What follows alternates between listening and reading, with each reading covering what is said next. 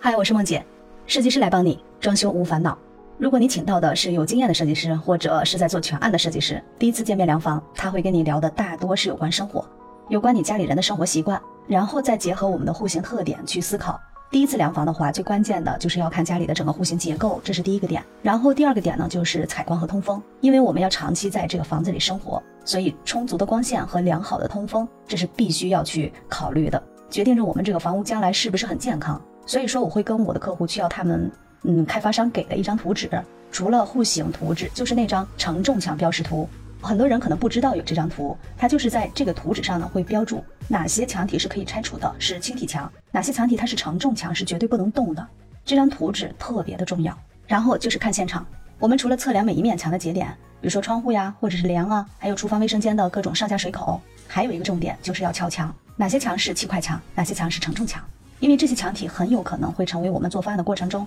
一个设计的关键点。没有一个户型它是十全十美的，大多要经过一些户型的优化。哪怕是别墅啊，我家的三层、四层的别墅，它也会存在一些不完美的结构。所以说，设计师就是要在测量过程中去调整我们的户型结构，要去观察房子的结构哪里还可以调整的更好，然后根据客户一家人的需求出发，我们再去把这个房屋给它做一个有效的分布。所以接下来要绘制的结构图会有两张，第一张是原始结构图，第二张是拆改后的优化结构图。在这个图纸上呢，我们先达成共识，然后再去做后面的评估方案。记得点赞关注哦。